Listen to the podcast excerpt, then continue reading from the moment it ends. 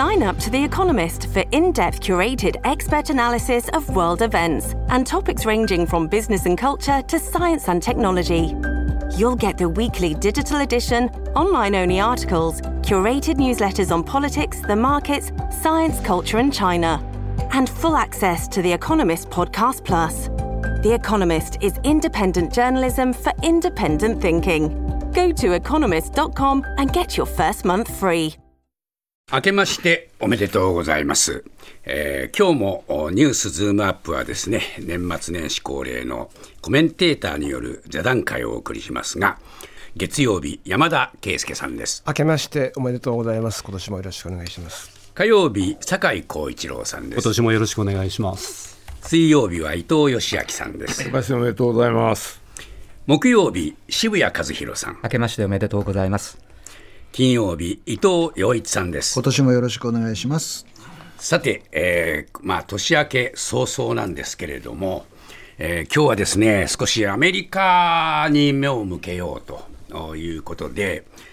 伊藤さん、まずアメリカはもう今年なんといっても最大の 大統領選の年になりますね。ね11月にね、あるんで、で正直言って、はい、私は何が起こるか予想ができません。うん、そうですなぜだったらね、えー、まあ、2人の候補者が有力だって言うけど、2人とも高齢なので、えー、健康状態とかね、えー、生命に何があってもおかしくないじゃないですか。まあ、それはそうです、ね、いや、それはまず第一ですよ、これはね、非常に大きな問題で、じゃあ次に、そのまま行ったとしても、どっちが勝つかよくわからないっていうのが僕の判断です。あのバイデンが勝ってほしい気持ちもあるけれども、アメリカ国民のね、やっぱりバイデンに対する熱意っていうのは、どんどんどんどん冷めていってるわけですよ、今回のね、ガザに対する対処もそうだし。執行能力に対する不安もやっぱりあると思うんですよ。じゃあトランプが有利かっていうとね、そんなことはないんですよね。コロラドであの立候補できないとか言われたりしてね、訴訟いっぱい抱えている。でもね、結構案外、一つ皆さんに考えていただきたいのは、僕はね、女性票がどっち行くかだと思ったんですよ。それはね、やっぱり中絶の権利を認めるか認めないかってね、これね、みんなあんまり大きな声では言えないけど、女性にとってはものすごく重要な問題なんですよ。その州で中絶ができないと、どっか遠くまで行かなきゃいけないじゃないですか。で、今までの選挙よりも最近の選挙の方が最高裁があの決定を下して以降、女性の票が中絶はそのどこの州でも大丈夫ですよっていう判断を下した方に傾いてるんですよ。なるほどだから私はねまあ、男の世界のねあの、まあ、どっちが好きか嫌いかという問題よりも女性が次の大統領には誰がいいかって考えるのが非常に大きなポイントになると考えています。そうですか、はい、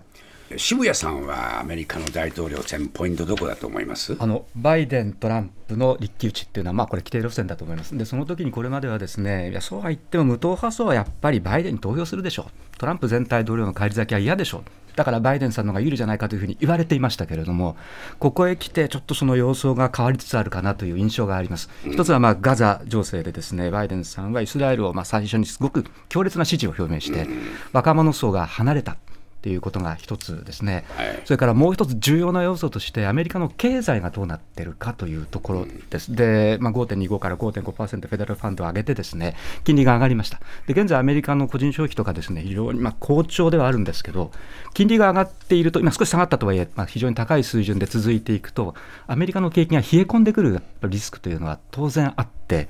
11月のその大統領選での経済情勢について、まだ本当にまだ予断許さない状況です。で景気が良ければバイデンさんにっていうことになるでしょうけど、かなり景気が悪化している場合は、これトランプ全体の数返り咲きというのがあるので、大きなポイントは年後半のアメリカ景気だっていうふうに見てますね。えー、吉明さんはどう見ますか？僕はねあの、アメリカの大統領選って、まあ、アメリカ国民が選ぶんだからそ、そちらの判断でしょってなるんだけど、でもやっぱり、アメリカ大統領は国力落ちてるとはいえ、やっぱりそれなりの力を国際政治持つわけなんで、誰になるかってものすごくやっぱり大きいんですよね。そういう意味で言うと、バイデン、トランプっていうのは、あのほとんどワクワク感がないんですよね。僕は期待してるのは、やっぱりヘイリー、ヘイリーが出てこないかなと。思ってるんですよ。で、あのあそこであのチャールズ・コークっていう保守派の資産家がね、あの去年の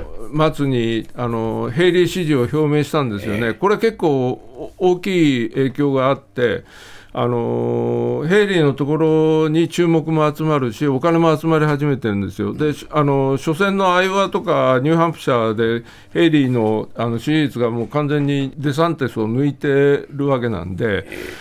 あのなんとかここが出てくれば、少しワクワクするかなと。いう期待を込めて、僕はヘイリーを見守ってるんですけど。そうですか。酒井さんはどうでしょうか？僕、洋一さんがおっしゃったね、女性っていうのが言ったじゃないですか。で中絶って話あるじゃないですか、これね、あんまり日本のメディアって確かに報道しないんですが、アメリカのメディア見てると、この中絶問題ってものすごくこう意見が民主党とですね共和党で分かれるわけですね、えー共和党は絶対ノーなわけですね。で、実はこの女性プラス、前のトランプが当選した時のいわゆるキリスト教福音派、キキリスト教福音派の8割がトランプに投票したって言われていて、その理由はやっぱり中絶の問題なんですよ。だから今回もこの女性プラスキリスト教福音派がトランプ支持に回ったらですね意外とそのつまらないトランプさんになるかもしれないと思いますけどね。山田さんはどう見ますか？今あの、アメリカについて研究している人の印象を言うと、やっぱりトランプが有利だと言ってるんですけども、今以上にトランプが有利になることもないだろうという意味では、まだまだこれ、先々、選挙がどうなるかわからんというのが、私はやっぱりまだ言われてるほどトランプが有利じゃないっていう見方が私は見ています。でただ、最近のそのニューズウィークの調査なんかでも、特にまあ結局、大統領選挙はを50州で戦うんだけども、まあ、アリゾナとかジョージアとかペンシルベニアとかという激戦6州を制したところが最後は勝つと、でそこの分かれ目は、まあ、これ、不動票だと思うんですが、そこをどこが、どこ何がその要素としてあるかというと、それはさっき渋谷さんもおっしゃったけど、経済と、それからやはり外交的には、まあ、あこれ、イスラエルもあるし、ウクライナの問題もあると、だから外特に外交の要素ってのは、今度は私は国内要素とともにですね、この激戦州の行方を大きく左右する展開になるんじゃないか、そうすると、大統領選挙が近づくのと、その外交的な問題がこう山場を迎える時期が重なるなというところを見ていかなくちゃいけないと思ってます。まず少し具体的に伺いたいんですけれども、えー民主党はもうバイデン以外ないの？いや、いるでしょう。いるでしょいやカリフォルニアのね、カリフォルニアの州知事、ニュね彼なんか、まあまあ、面白いかなと思うし、だから彼、最近ね、俺は大統領候補だっていうようなあの動きしてるんですよ。でも、バイデン、現職がいる間はなかなかね、俺がやるって言えないじゃないですか、なかなか。そう言えないの？言えない。で、ハリスはね、あんまり評判が良くないかならんですよね。ね。そこですよね。あれ不思議なのね、えうん。出だしでちょっと味噌つけたけど、なんでハリスがあんな。にあの失速しちゃった。のこれなぜです？これやっぱりね、あのーあそこってホワイトハウスの中の大統領のスタッフの人たちのグループいますよね、で副大統領のスタッフのグループいますよね、で大統領のスタッフたちは、副大統領が目立つのは、やっぱり嫌がるんですよ。で副大統領のスタッフは、なんとかあのハリスを目立たそうとするんですよ。これってね、あのもう毎回そうなんだけど、仲悪いんですよ。ね、そうそうすると、バイデンのスタッフは、なるべくハリスが目立たないように目立たないようにするから、あんまりあのメディアの注目を浴びないような会議に行かせるとかね、そういう動きをするんですよ。だからせいぜいなんかあの法案通すときに横に立ってるぐらいしかメディア露出がないみたいな形になってしまうので、そうするとメディアに対しての情報出るのもやっぱりバイデンのスタッフから出る方が多いので、なるほどそうするとね、あんまり評判が良くならないんですよね。良くなった人っていいないですよね、今までね。ないかなあのケネディの時のジョンソンがね、あの大統領になるときに、ようやくあジョンソンいたんだみたいな感じで出てたけど、それとアメハリスについてアメリカの論評の中で最近読んで面白かったのは面白いって興味深かったのはやっぱり意外とスピーチがうまくないと。でうまそうに見えるけども実は下手だったということを理由にして日本でもですねうまそうに見えて下手な人って意外と政治家いるんですけども、その人はなかなか伸びないですね。誰ですか？あちょ例えば。っとこういうふうにして 片手ぐらいいるんですけど。松野とかいるんですいやいやあの人はもう見るからに。得意じゃない。ああそうですか。ハリスさんダメですか？そういう意味では。なかなかねそうするとやっぱり最後はバイデンっていうことになるわけ？いや、民主党はね、生きてる限りはね、また病気にならない限りね。なんか本人がお降りると言わない限りは、バイデン。バイデンでにもうなりなますか？ると思いますよね。じゃあ共和党どうです？あのね共和党もトランプでしょ生きてればね。トランプなの？うん。だって他にいないじゃないですか、だってね、あのヘイヘイリーのことをね、吉明さんが言ったけど、まだ支持率十数パーセントですよね、16とかそんなもん16とかね、だからそれはデサンティスよりまだ低いわけですよ、だから3番手につけてるんですね、だからよっぽどアイオワとか最初のその予備選の州で、ドーンと勝たなければ、なかなかモメンタムがつかない。で彼女もまあ両親がインド系でね、でハリスと似てるわけですよ、ある意味ね。うーんそれはだから、ちょっと異色だから、そのメインが言ってるけど、でも本当に、僕はヒラリーの時そう思ったんですよ、本当に女性が大統領にいいのかってアメリカ国民が問われた時に、やっぱりトランプ選んだわけですよね。だから僕はね、ヘイリーは、まあ次の次の星ぐらいかなと思ってるんですよ、実は。ただ、デサンテスが引いて、デサンテス氏の票がヘイリー氏に乗る、あるいは他の法末候補の票がヘイリー氏に乗るだろう、これがあるですよね、ヘイリー氏を支持しようという富豪たちのですね、まあ、思惑ですよだからね。反トランプ票がそうなんです彼女のところに集まるかどうかなんです。僕ねあのトランプのね、選挙がうまいなと思うんですよ。まず一つはアメリあ今、アメリカの国内でイスラエルがやりすぎているっていう声が出て、あの民主党支持派の人たちはあバイデンに対する批判が高まってるけども、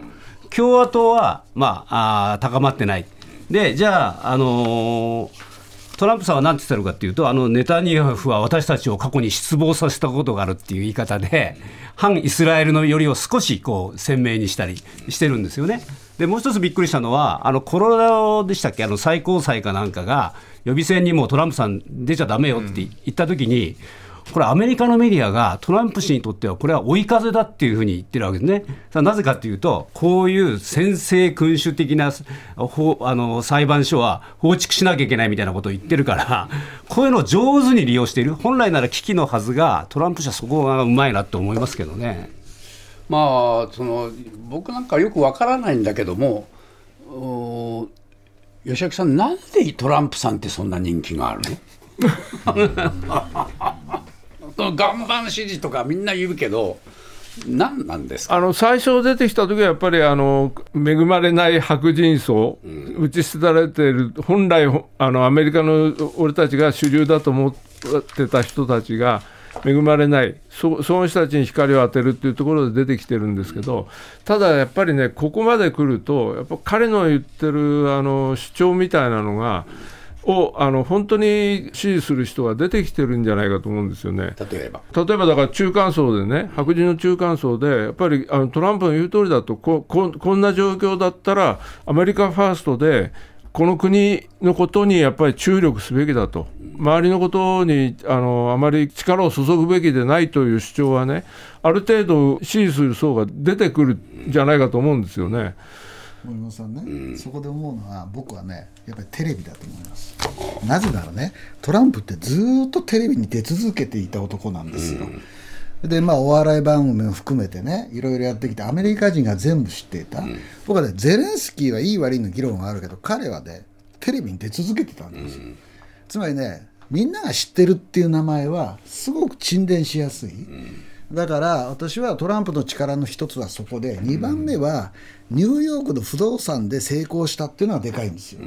そんなにね親父がクイーンズでねあの不動産屋やっててそれマンハッタンにビル建てたじゃないですか。あれ5丁目にねトランプタワーって言うんですよ。イカ様がいっぱいあるらしいんだけどあまりにも目立つ。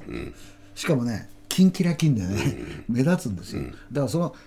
力とその何？名前が知れてる。この2つはトランプの力になっていてその後のなんであんなに彼が共和党を牛耳れるのかまだ実はよくわかんない、そこが疑問。共和党ってそういう党なんですか？いや、もともとは違ったんですよね。だけど、いや、いや井さん言ってるのは、あるある意味、正国言ってて、この間、あのアメリカのメディアがね、面白いこと書いてたんだけど、トランプはコカ・コーラで、デサンテツはコカ・コーラゼロだ。でね味がねえと。ちょっとあのー あの脂肪とかなんか気にする人はちょっとゼロに行くけどやっぱりでもり両方とも所詮コカ・コーラなんだったら オリジナルの飲み慣れたコカ・コーラがいいよねってみんなそっち行ってんだっていうこと言ってんだけどやっぱりあの4年間のねトランプ治世っていうのは影響はあのマイナスも大きかったけどあ彼にとってプラスもやっぱあったと思うんこれはですよね。要。するに何ですか、アメリカ人にとって心地がいいんですか、ここ。アメリカ人の一部にとって。一部なの？だから世界から見るととんでもないですよ。なんなんでと思わせる人じゃないですか？それがなぜアメリカであれだけね、ただね、こういう議論をする人はちょっと話を面白くするためにね、じゃあトランプが大統領だったら、プーチンはウクライナに侵攻しただろうか。と、ハマスはイスラエルを攻撃しただろうかっていう疑問をね立てるじゃないですか、そうすると僕はねバイデンはアフガニスタンで失敗したよねって、あの弱腰世界に見せちゃったからプーチンはウクライナを侵攻しても何にも言わねえだろうと考えたっていう意見には僕は賛成なんですなるほど。つまりねトランプやバイデンいいですよ。人権重視とかね。でも世の中の現実はそうじゃないところもあって、何するか分かんないやつがトップだとこっちが行動を抑えるってことはあるわけじゃないですか。だからトランプを支持する人たちがいるという気持ちは僕はよく分かる、なぜだったら人権とかなんかややこしいこと言ってると足元見られるぞと。いう感じですよね。どうですかその考え方。いやでも確かにアメリカの国益を侵すような、あるいは西側を揺るがすようなですねあの安全保障上の脅威とかって、オバマ政権とか、バイデン政権って起きてるんですよね、でマッドマンセオリーじゃないですけど、トランプは何するか分かんないから。とりあえず少し様子を見ていこうっていうようなことをですねなんとなく伺わせるような雰囲気を発散していることは確かです。ただ僕分かんないのはですねバイデン氏のじゃあ経済政策なんですけどこれアメリカファーストなんですよね。基本一緒なんですと。実はな。うん。実はトランプと一緒なんです。なのにかかわらず、なぜバイデンが人気が出ないのかっていう、そのあたりは僕は本当によくわからないところですね。だからまあ結局だけど、そのトランプのアメリカファーストの発想っていうのが、世界にそうそう広まったじゃないですか。オランダもそうだしね。うん。で、結局、ヨーロッパもそういう形になったし中米、中南米もそういう形にだんだんなっていくっていうことの、この伝播力っていうの。そうなんです。このことをどうどう評価しますか？いやこれね、本当にね、特にヨーロッパなんか見てると、ある種、もう少しひ広く欧州として捉えようよっていう流れが90年ぐらいからずっとあったんですよ。ところが、まさにおっしゃるように、トランプ以降ですよね、え。ポピュリストで、えーしかもナショナリズムに乗って、あの自分の国ファーストで出てくるような政党に少なくとも支持が集まる、あるいはオランダのようにそれが第一党になっちゃうみたいなところが出てきてるっていうのは、やっぱり彼の与えたインパクトっていうのは、やっぱあれでいいんだと、あの他の国のことを考えなくてもいいんだと。それをしかもアメリカでやっちゃったということの影響っていうのはすごく大きかった私はね、と思います。これは罪だと思うんですよ、はっきり言って。つまり、この世界の価値観っていうものを、そういうその自己中心主義に全部導いていったじゃないかと、そのことをどうして、えー世界中が批判しないのかと、そのことの罪って結構深くないですか？まあ、おっしゃる通りなんだけど、やっぱり僕はもう一つの要因としては、やっぱコロナがね、あれだけ広がって、各国の経済が疲弊して、その中で、いやもう自分の国だけ守ってくれなきゃだめよっていう、まあ、まさにポピュリズムが、どんどんどんどん世の中に出てしまった、それは絶対いけないんだけど、今の状況はまだそれが続いてるんだと思いますけどね。でも結山果結果的には皆さんそれをな承認してるじゃないですか。承認してるんですよね、結果としては。あのね今日今まで出てこなかったから一つ言いたいんだけど、移民問題っていうのはね、欧米にとってはものすごくでかい問題なんですまあそれはそうでしょう。で移民っていうのはねまあ要するにあんまり言葉も通じない人たちが隣のアパートに入るかもしれないっていう話じゃないですか。それでねやっぱり移民っていうのはねその国の人にとってみればすごいでかい問題なんですよ。でアメリカはねむしろ今まで許容的だったんですよね。でこれはあの発言誤解してほしくないのは移民は私はあの基本的には歓迎すべきだと思うんだけどあまりにも多く入ってくるとやっぱりオランダでも右翼が出てくるしというそれはねやっぱりしょうがない面がある、うん、だから森本さんがねそれは正義じゃないぞというのはそれはそうなんだけどでも隣の部屋にっていう事態がもうヨーロッパでも起きているわけじゃないですか。でそうするとね人々の投票行動はやっぱり移民なんかいらねえとあのこの国第一主義だっていうふうに傾きやすいっていうでそれはよくわかりますよ、それはよくわかりますけども、だけどもヨーロッパは少なくともおドイツもお移民をなるべく受け入れようじゃないかっていうそのトップを駆逐してしまった、ね。それでアメリカももちろんそうなった。そうやって世界中がそういう形になっていくっていうことをですねやっぱり、えーそれは仕方がないんだよとみんなそういう国自分自分中心になるのはもうしょうがないんだよってなった瞬間から世界の価値観ってもう一変するんじゃないんですか？でそれをアメリカがやっちゃったっていうことが、ですねこれ、完全にダブルスタンダードなんですよね、アメリカというのは移民で成り立ってきた国であるという側面は必ずあるわけだし、自由貿易の恩恵、実は最もよくしてきたのもアメリカですよね、で世界中の人たちがアメリカに投資して、アメリカのそこで富の蓄積ができて、ということをやってきた、そのアメリカとの党のアメリカが、ですねいや、今度、うちの国だけ考えてきゃいいっていうのは、これはやっぱり批判に値しますよでもねね。秩序化は必要だよね、まあそれはそうですよ。移民を制限しろとかそういうことを言ってるんじゃなくてつまり秩序化しないと社会が持たないっていう面は必ずあるのでだから私はそれが重要だからね、うん。どうして世界中がじゃあ移民問題をお大きなテーマにして、国際的にそのことを話し合おうっていうふうにならないのか、そうじゃなくて、俺のとこ守る、俺のとこ守るっていう国ばかりがこうやってえ突出してきて、うん、それは仕方がないんだよ。時間がかかるんですよ それはものすごく。そういうその価値観で、この時代が推移していくっていうことが、本当にいいの？でも2023年の G7 の時にね、このことを我々は議題にしなかったですよね。だから日本というのはやっぱり、えー移民日本はね、語る資格がないんだよそうないんだけども、語らなきゃいけないってことじゃないですか、森本さんが移民もね。難民も受け入れてないんですから、基本的に。日本はまあそれことを言う資格もないんだけれども、言いましょうよ。ただその、アメリカ全体がやっぱりどんどん世界でのその発言力が今、小さくなっているわけですよね、そうすると国際的なことについてトランプさんが何か大きなことで言ったってことは、まあ、ほとんどない中で大統領の任期を終えたわけですけれども、それはある意味で成功、各国から見ればですね、内向きでも成功するというね、そういうパターンを私は見せたというところが、各国にそれが広がっていった理由ではないかというふうに私は思ってますけどね。まあそうなんでしょうけど、おつまりそのことを良しとする、特にヨーロッパね、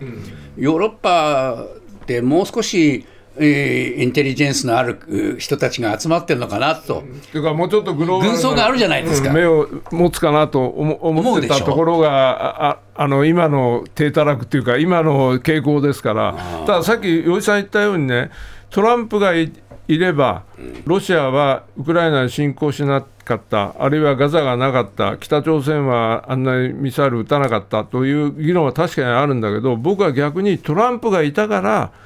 プーチンはいや、やっていいんだと。いうことでウクライナに侵攻した、あのイスラエルも俺たちのことだけ考えりゃいいんだというんで、ガザであんなことをやってる。っていう考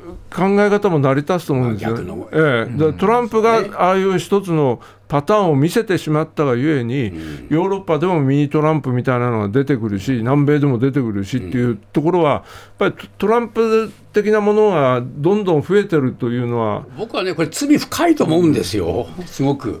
だからね、アメリカがまた大統領選でトランプ再選なんていうね、具を犯すのかって、ただ。もうはっきりそういうふうに思うんですけど、おさんねあ今流行ってる言葉はね、えモシトラっていうのがあるんです。何ですか、それ？モシトランプに備えよもモしトランプが大統領になった。なった。らつまりね。日本人はねまだバイデンになってほしいとみんな思ってる。と必ずしもそうも思ってないけどね、バイデンがいいとは思わない可能性が少ない中でもしトランプがまた大統領になったらっていう議論があるくらい日本はまあ言ってみればトランプ嫌いなんですよ。いや別の言葉で言うとあのバイデンリスクっていうのとトランプリスクっていうのも流行ってるんですけどこれ結局ね希望がないんですよ。どっちがリスクが少ないかを争ってる。まあ私はプーチンと金正恩はやっぱりトランプを望んでると思うんですよね、で中国は微妙だったんだけど、これで米中会談しましたから、ここはかろうじてですね、こう引き寄せたっていうところが今、あると思います。